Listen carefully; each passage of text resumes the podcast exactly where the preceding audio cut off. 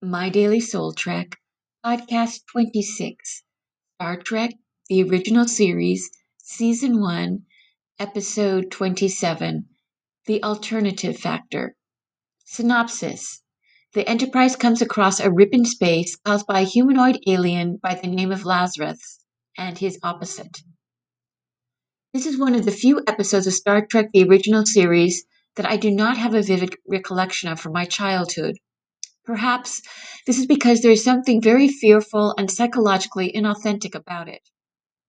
In the alternative factor, the crew of the Enterprise and the universe as we know it are faced with an existential threat a rip in the universe that lets things enter from or can let things escape into a parallel universe. Ours a positive universe, the other a negative universe. And as Mr. Spock tells Captain James T. Kirk, if the two should meet, there will be, quote, total, complete annihilation, end quote. From a depth psychological perspective, this rip can be compared to a Freudian slip, if you will, something that rips into the consciousness of the ego and lets something, a message, escape from the unconscious.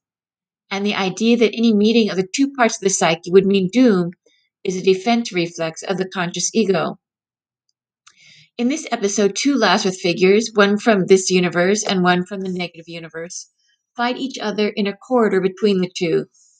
This corridor is actually a manifestation of the type of vessel in which the psyche can safely perform the transcendent function, the union of opposites. But here it is portrayed as a hellish endeavor that will go on for eternity.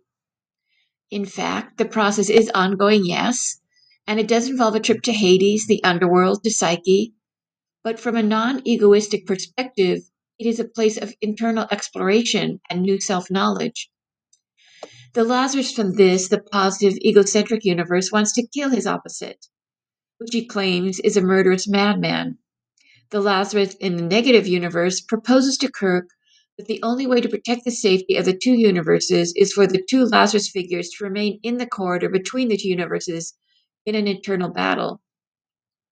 And while this is the way the episode ends, and the two universes are saved, there is a certain unsatisfying feeling to this outcome. The ego has won, but the psyche is stymied.